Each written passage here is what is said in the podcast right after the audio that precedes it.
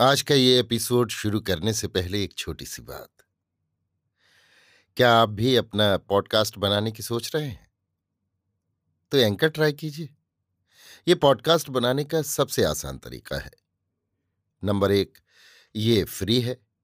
Number दो, इसमें कई सारे ऐसे टूल्स हैं जो आपको अपने फ़ोन और कंप्यूटर पर रिकॉर्ड और एडिट करने की फैसिलिटी देते हैं। नंबर तीन आप अपने पॉडकास्ट को डिस्ट्रीब्यूट भी कर सकते हैं, जिससे इसे स्पॉटिफाई और दूसरे प्लेटफॉर्म पर सुना जा सके। तो डाउनलोड कीजिए फ्री एंकर ऐप या विज़िट कीजिए एंकर डॉट एफ़ पर अपना पॉडकास्ट स्टार्ट करने के लिए। ये तो थी एक छोटी सी जानकारी, और अब शुरू करते हैं एपिसोड का सिलसिला। तो आज के एपिसोड में लीजिए सुनिए।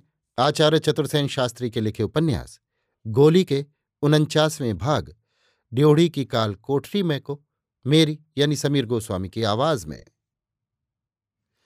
वो नरपशु मुझे सहन में छोड़ गया।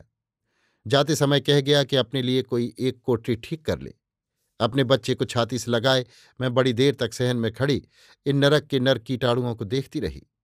मैं समझ ही न रही थी कि अब मैं क्या करूँ, कहाँ जाऊँ? धीरे धीरे मैं आगे बढ़ी। बहुतों ने मुझे देखकर व्यंग किया। बहुतों ने घृणा से मुँह बिचकाकर कहा, ये कोई नई डायन आई है। बहुतों ने आँख उठाकर मेरी ओर देखा तक नहीं। एक बार उस दालान में चक्कर मारकर मैं टूटी फूटी सीढ़ियों से ऊपर चढ़ गई।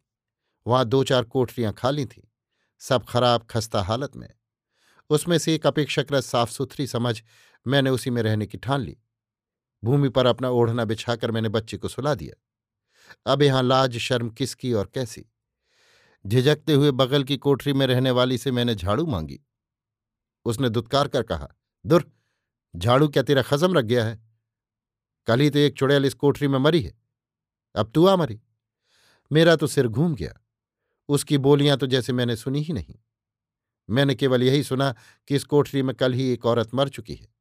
मैंने झपटकर अपने बच्चे को उठाकर छाती से लगा लिया और वहाँ से हटकर छत के दूसरे छोर पर एक टूटी हुई कोठरी के द्वार पर बैठकर रोने लगी। बच्चा मेरा छाती से लगा सो रहा था।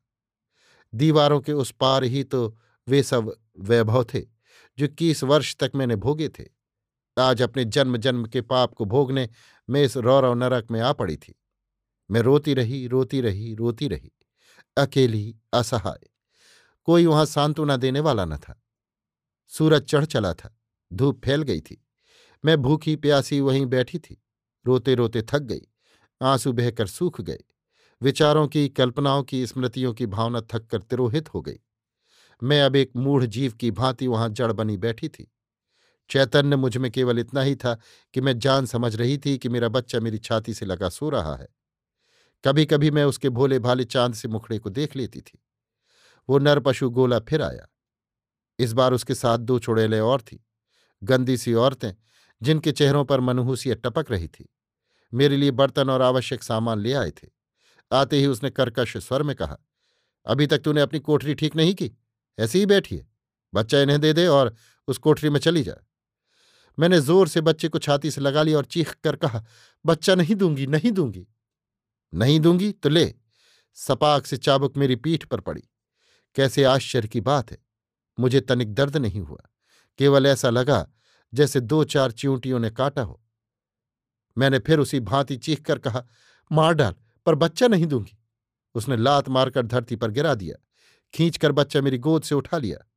बच्चे को उन औरतों के सुपुर्द करके कहा, ले जा इस पिल्ले को। इसके बाद मेरी छाती पर लात रखकर कहा, अभी मरकर क्या करेगी राण? अभी तो जवान है। जा उस कोठरी को ठीक कर ले। मुझसे झंझट न करना। इसी में खैरियत है। मैं फटी फटी आँखों से उसे देखने लगी। बोलना चाहकर भी बोल न सकी। मेरी जीभ तालू से सट गई। वो भारी भारी कदम रखता हुआ चल दिया। मैं विक्षिप्त सी मेरा बच्चा कहती उसके पीछे दौड़ी तो घूमकर उसने सपाक से एक चाबुक और धर दी। मैं मुँह के बल गिरकर बेहोश हो गई। मेरे दो दांत टूट गए और मेरा मुँह खून से भर गया। अभी आप सुन रहे थे आचार्य चतुर्सेन शास्त्री के लिखे उपन्यास, गोली के उनचासवें भाग, ड्योढ़ी की काल कोठरी में को, मेरी यानी समीर गोस्वामी की आवाज़ में।